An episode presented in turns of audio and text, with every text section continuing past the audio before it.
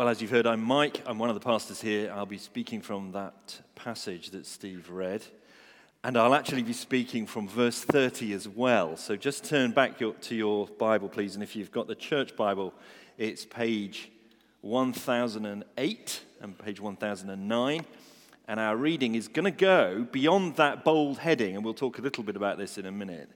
So here's verse 30. The apostles gathered around Jesus and reported to him all they had done and taught.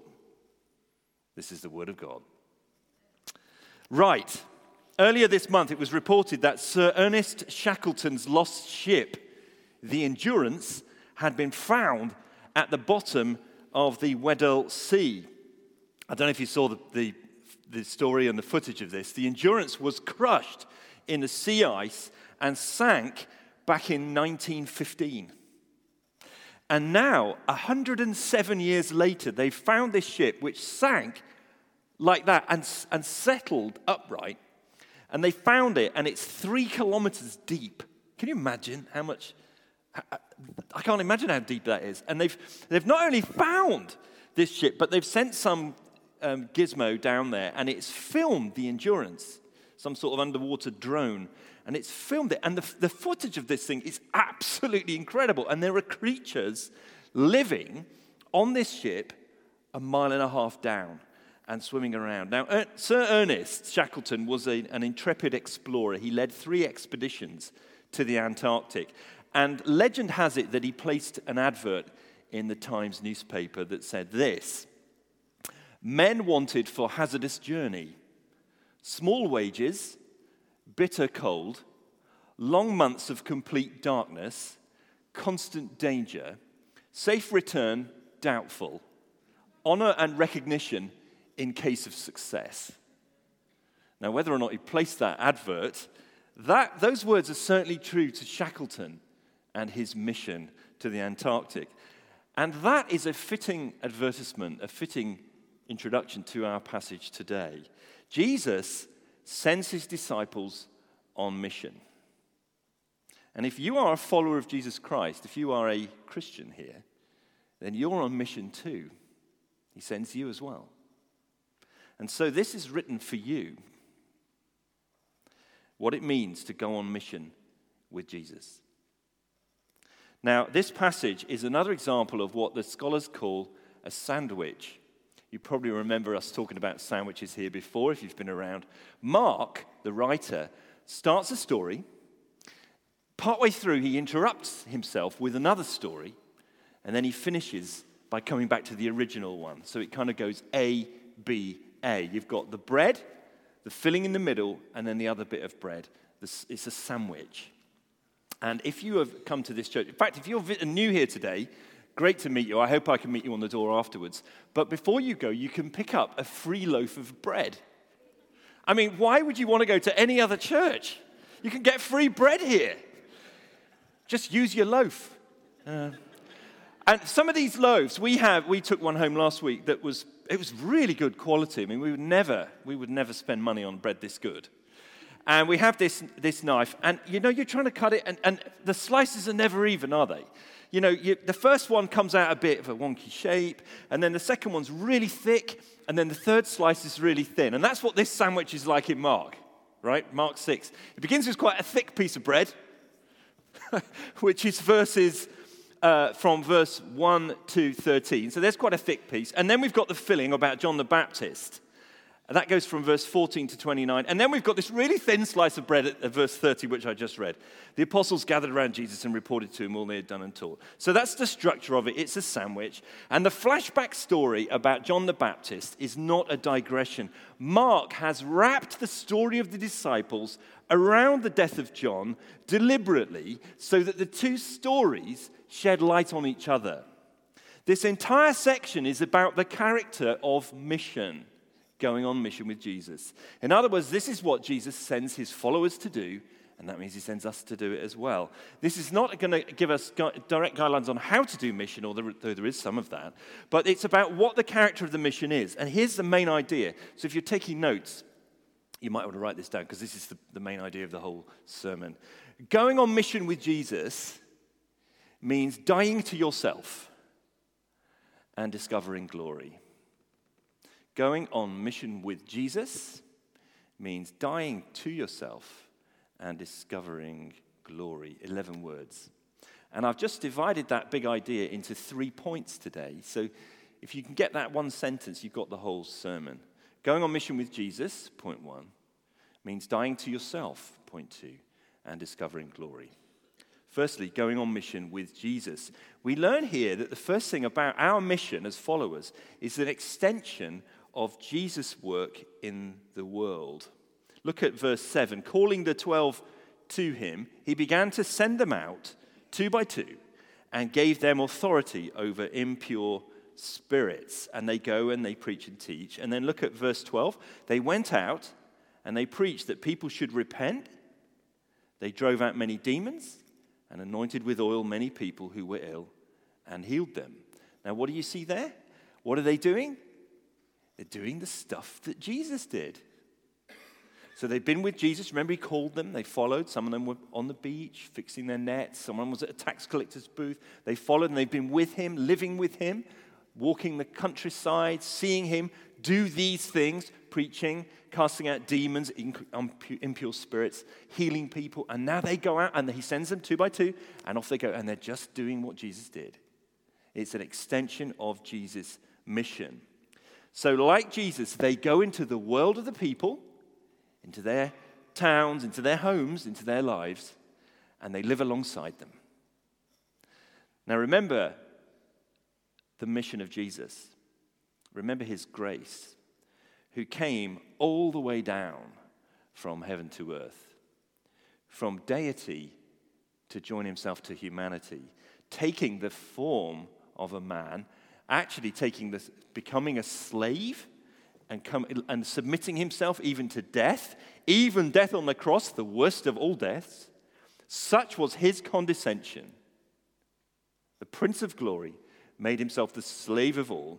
So can we, his followers, extend his mission by imitating him and living alongside those we want to reach? And that may mean for you, friend, living in a place that you wouldn't normally have aspired to live in. Maybe not living in your dream house. It may mean spending your time, which is probably the most precious thing you have, spending your time with people who you wouldn't naturally have aspired to be with. That's what Jesus did. And it will mean pouring your life out in costly service to people who don't give anything back to you. That is an extension of what Jesus did. It's exactly what he did for us, and we are to now to extend his work in the world. I've been here a few evenings over the last couple of months to different youth and children's works that meet here in the week, Wednesday night, Thursday night, Friday night. There's over 200 children and young people come through these doors during the week. Isn't that amazing?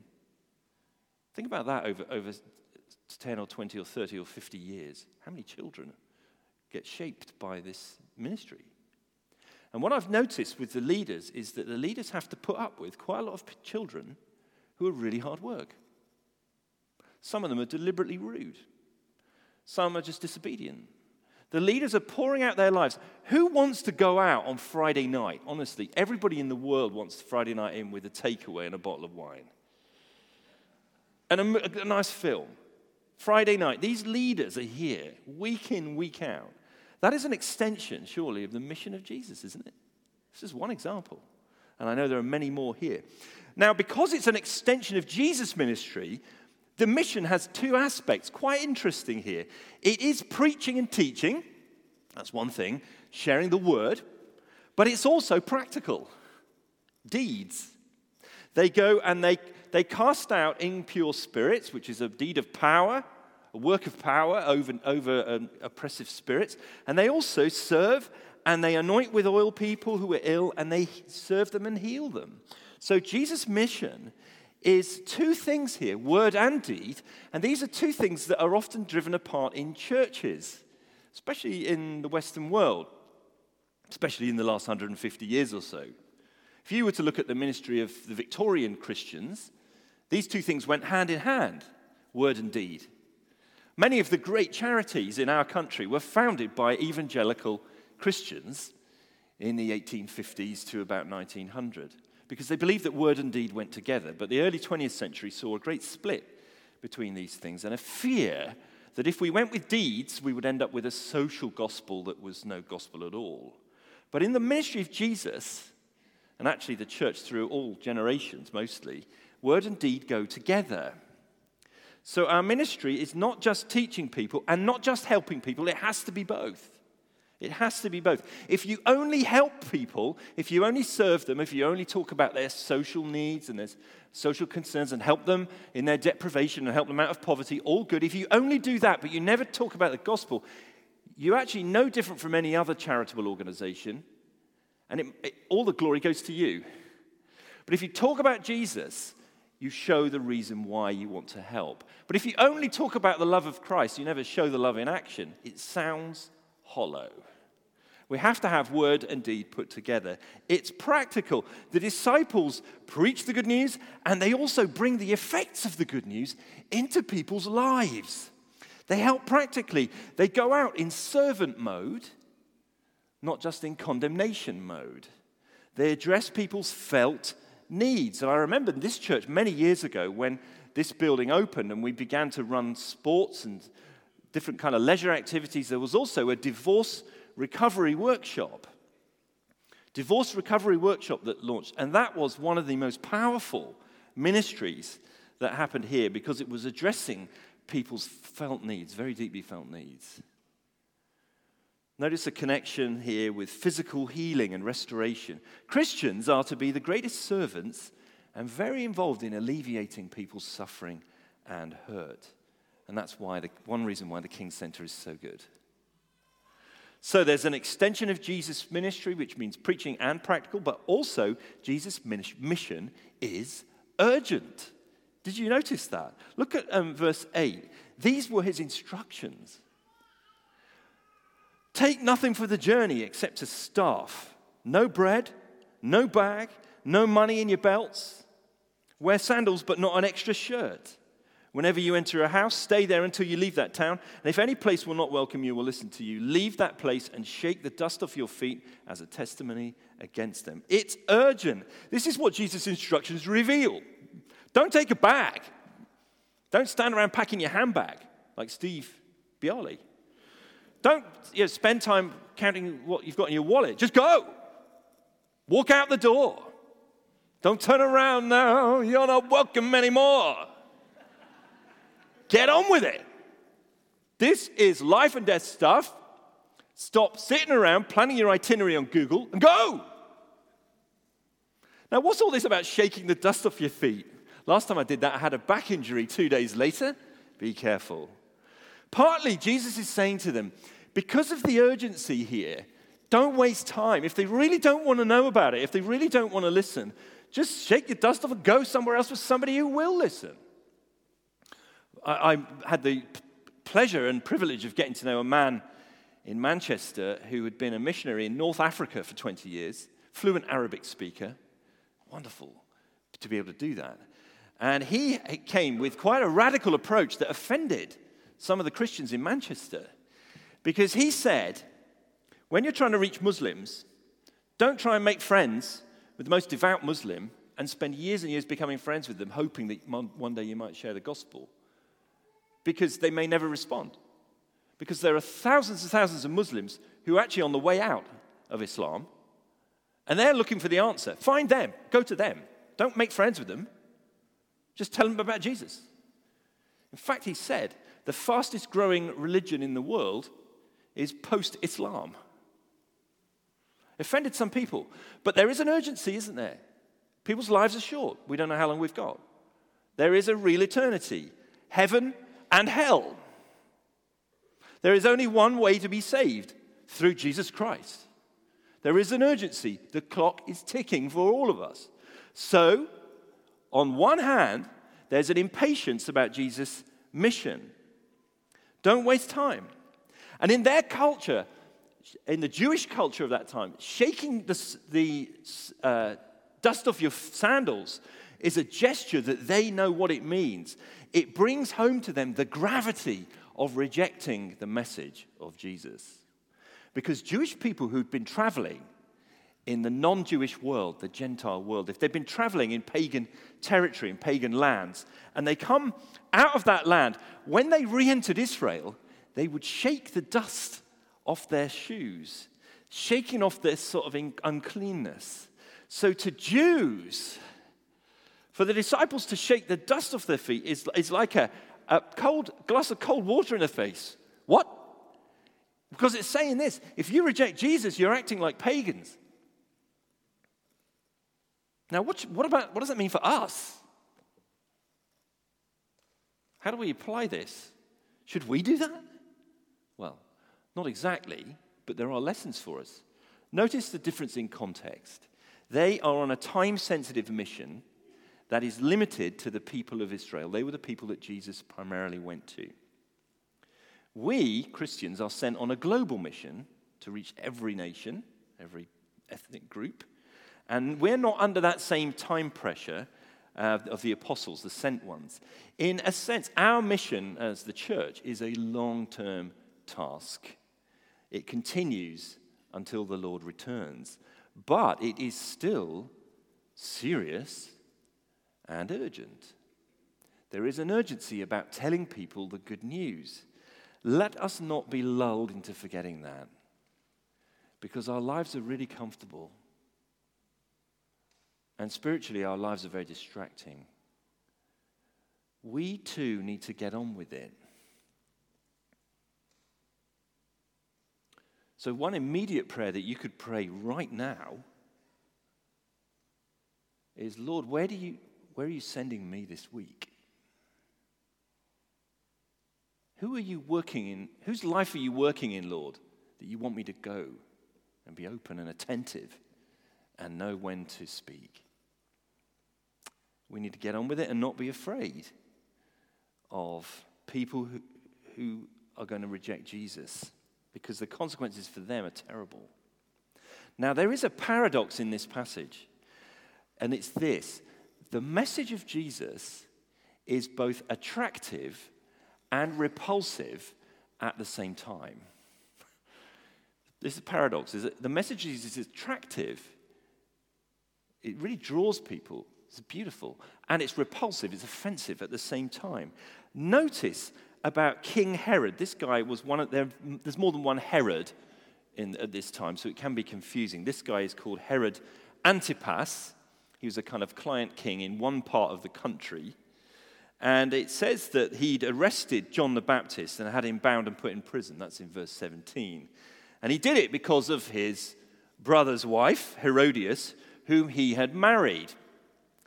And John has been speaking up and saying to Herod, it's not lawful for you to have your brother's wife. John is very bold to speak truth to power.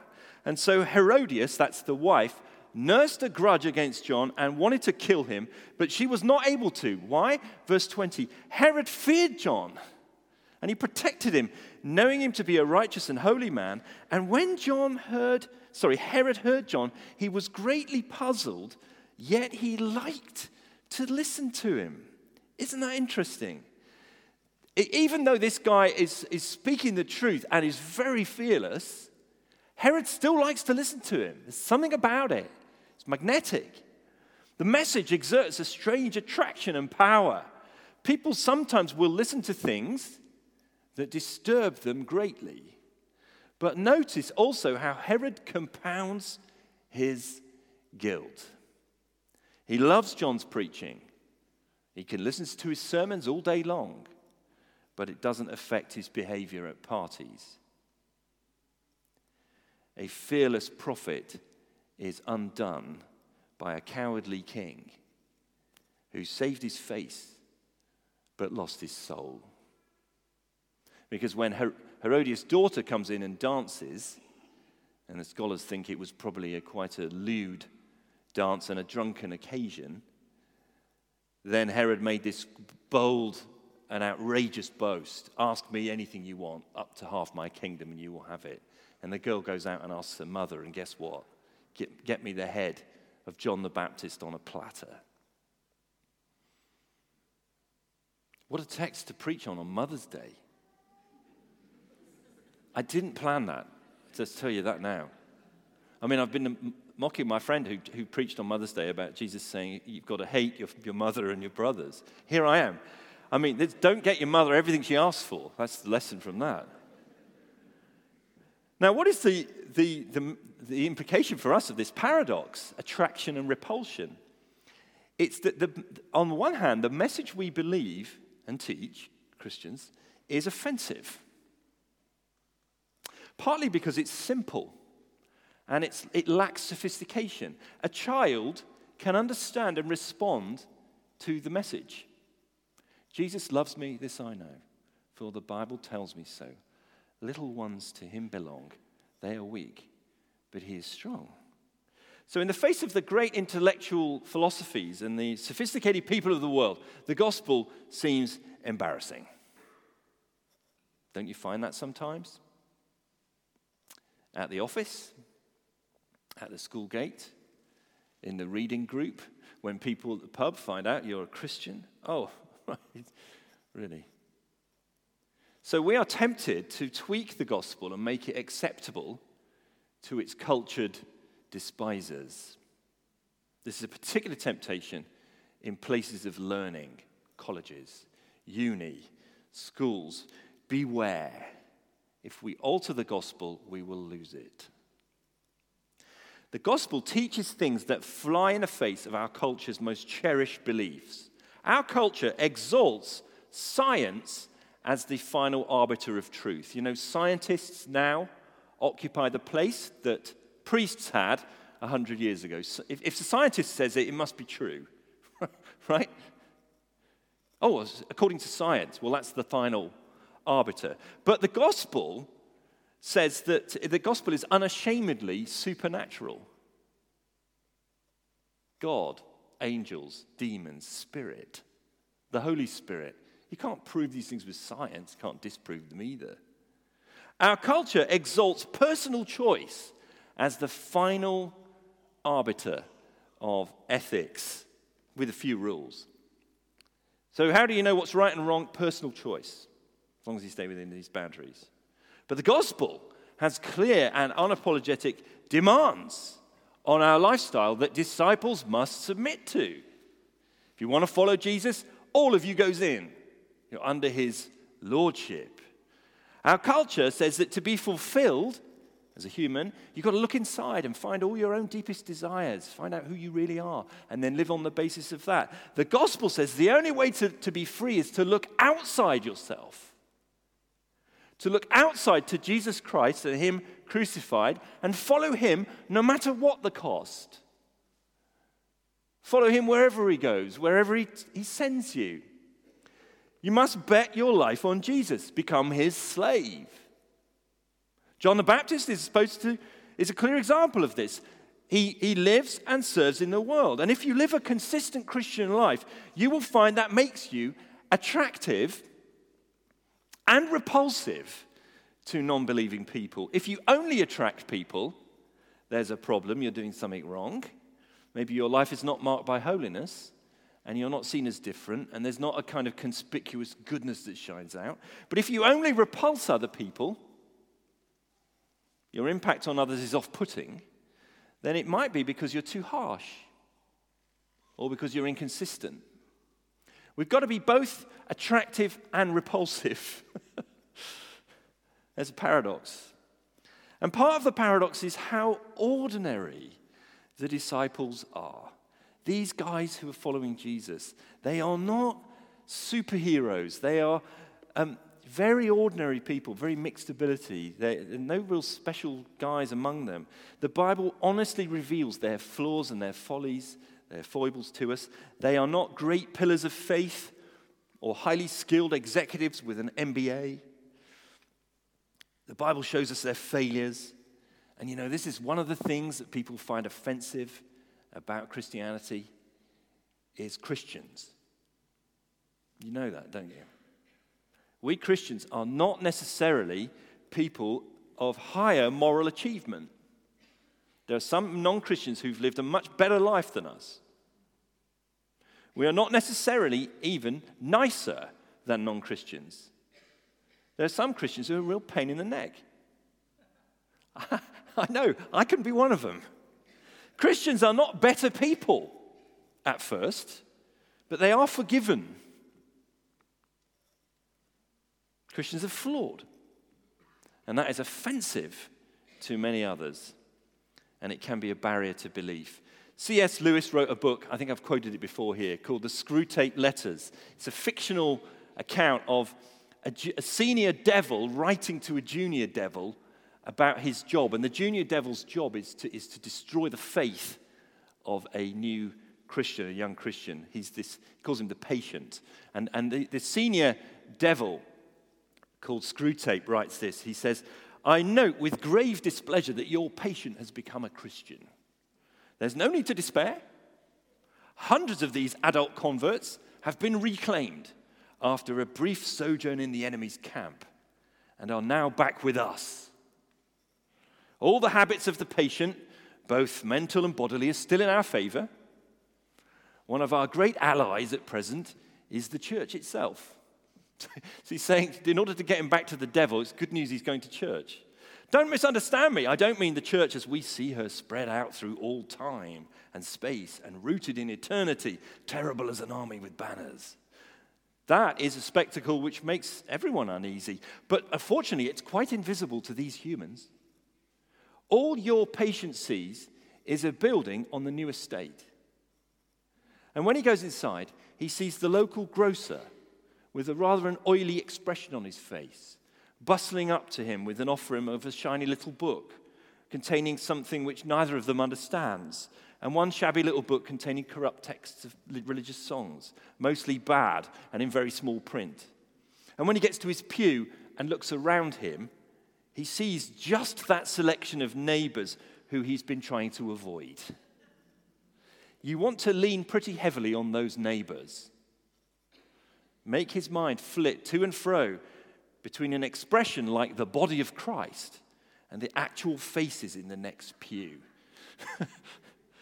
Work hard, says the devil, on the disappointment and anticlimax which is certainly coming to the patient during his first few weeks as a church member.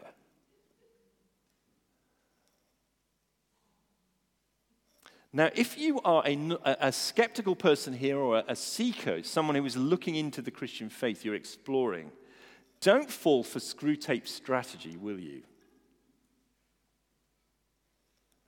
Look beyond us. Please, look beyond us. We're the ordinary, fallible messengers of a glorious, infallible Lord, the one who sent us. Look beyond us. That's what going on mission with Jesus looks like. It's an extension of his work. It's practical and preaching. It's urgent. There's a paradox. It's ordinary. The first point was much longer than the next two. Don't worry. You get home for your Mother's Day lunch. Remember, going on mission with Jesus, secondly, means dying to self. Dying to self. The mission is dangerous. This world is under the domination of dark powers. Our text is teaching that disciples will inevitably face rejection. Look at the beginning of the chapter 6. Jesus himself comes to teach in the synagogue of his hometown with his disciples. And when the Sabbath comes, he begins to teach, and many of them who heard him are amazed. And being amazed in Mark is not a good thing.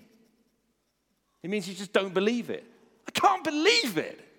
Who is this? This is Jesus. Look at what they say. Where did this man get these things? What's this wisdom that's been given him? What are these remarkable miracles that he's performing? Isn't this the carpenter? He's a woodworker, craftsman.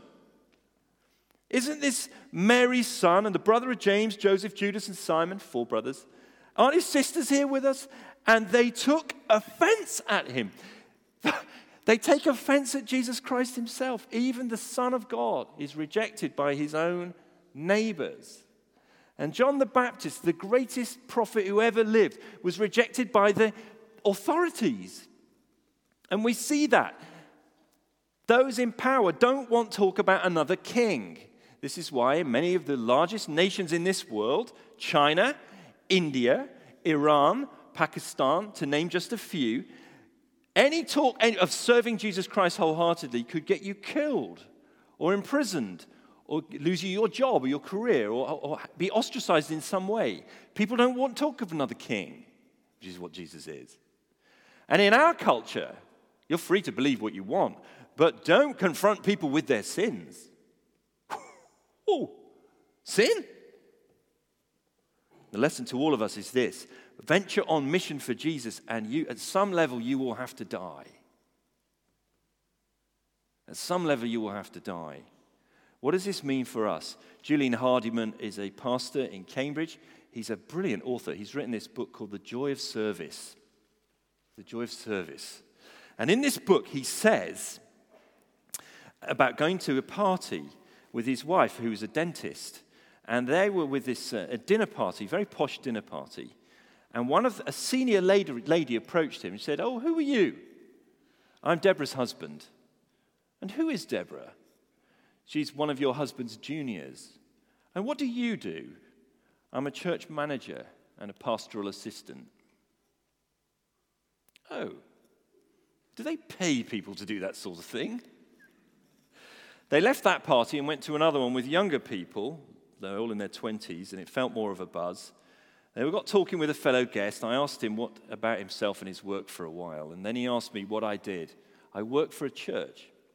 Without another word, he turned away and started a conversation with someone else. So then he turned to the person on the other side and started chatting about himself and his work for a while, and then he asked me what I did. "I work for a church," and without a word, he turned away and started a conversation with someone else. At this point, I got a small sense of the high social standing of church workers. This is not, no one's going to serve my head on a plate, literally, but you will be rejected if you follow Jesus Christ. The hometown people are actually offended by Jesus because he comes from very ordinary social roots. He's the local carpenter, so they think they know him already. Their culture told them that someone from ordinary roots could not be great. Their cultural beliefs told them to rule out his greatness. Yet they saw his wisdom and his miracles and his power, and that put them in a twist. What were they going to believe? What do you do, friends, when you bump into a discrepancy between your belief system and Jesus Christ? They decided against the evidence and in favor of the prejudice. And as a result, Jesus himself was amazed at their lack of faith because they were unbelievable. And it says he could not do any miracles there except lay his hands on a few sick people and heal them. Does that mean he was literally incapable? No, we know Jesus can do anything he wants. He can calm a storm. He can raise someone from the dead. But it means that he can't bring himself to do miracles there. Because Jesus is not doing party tricks. He doesn't do miracles to try and persuade people to believe in him. The miracles are a demonstration of his kingdom. If you reject the king and his kingdom, don't expect him to try and perform for you. He just moves on. Notice in the text, Jesus is astonished and he leaves them. Now, because of the need to die to ourselves, we have to be devoted to the task, an absolute requirement. We've got to forget about our personal comfort. Being with Jesus is not a jolly excursion to the best place. People have to be convinced that we really believe it. No one will take seriously messengers who claim to bring an urgent message of life and death when it becomes evident that their first concern is their own ease. So going on mission with Jesus means dying to self. But finally, it means discovering glory. Discovering glory. In our text, there is a victory in the midst of all the suffering. Really? You may think I'm clutching at straws, but notice the passage didn't end at verse 29. Verse 30 again. The apostles gathered around Jesus and reported to him all they had done and taught. So remember, this is a sandwich. And we've just had the most gruesome account of John the Baptist being butchered, being killed. The sick abuse of power by this puppet king Herod. His socially climbing wife, Herodias, who manipulates Herod by selling out her daughter's dignity in a sordid display of lust and drunkenness. leading to the beheading of an innocent man. Yet, you can cut off John the Baptist's head and it doesn't stop the message. Because immediately, 12 messengers take his place. You notice that? John is killed, 12 more go forward. Jesus sends them out two by two. This massively multiplies the mission. One is rejected, but his work goes on and expands. The kingdom cannot be stopped by any human opposition. And look at verse 16. People are wondering, who is Jesus? And Herod hears it, and you know what? He's terrified. He says this, John, whom I beheaded, has been raised from the dead. John secretly suspects that John the Baptist somehow, Herod secretly suspects that John the Baptist somehow is going to triumph. And in one sense, he was right, because there is a resurrection from the dead. The tyrant will die and his rule will end, but the martyr dies and his glory begins. This world is filled with people who want to stamp out the message of God with its disturbing implications. But those people will not win. When the princes and rulers of this world have finished stamping, God is not finished. This God who raises the dead and will enable his disciples to remain faithful.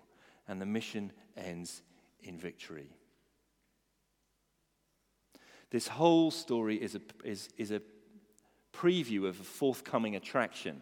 At the end of Mark, we're going to see this same thing replayed on a bigger scale, because there are parallels between John the Baptist, the messenger, and Jesus the King.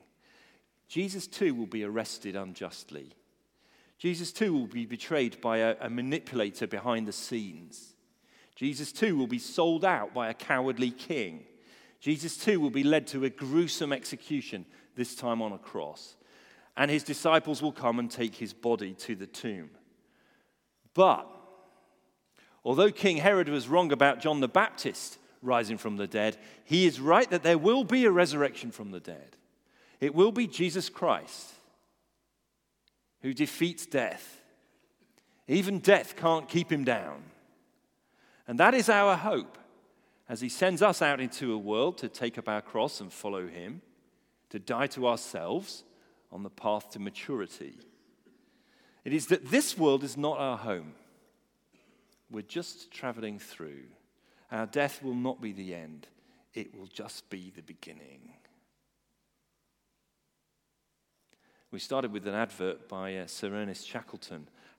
Might we rewrite that advert for Jesus' mission? Men and women wanted for hazardous journey. No wages, bitter cold, long months of complete darkness, constant danger of rejection, safe return guaranteed, honor and glory beyond all you can possibly imagine. Let's follow him this week. Let's pray. Lord, we need to hear your voice beyond all the voices of this world that come crowding into us. You sent your disciples out, not alone, but two by two, and you promised to be with them.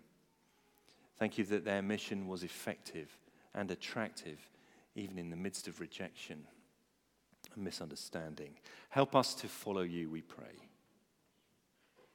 And for those here who are still looking in and unsure and skeptical, we ask that you'd give them the courage and the conviction to close with Christ, to come into his family, to become under his rule. Amen.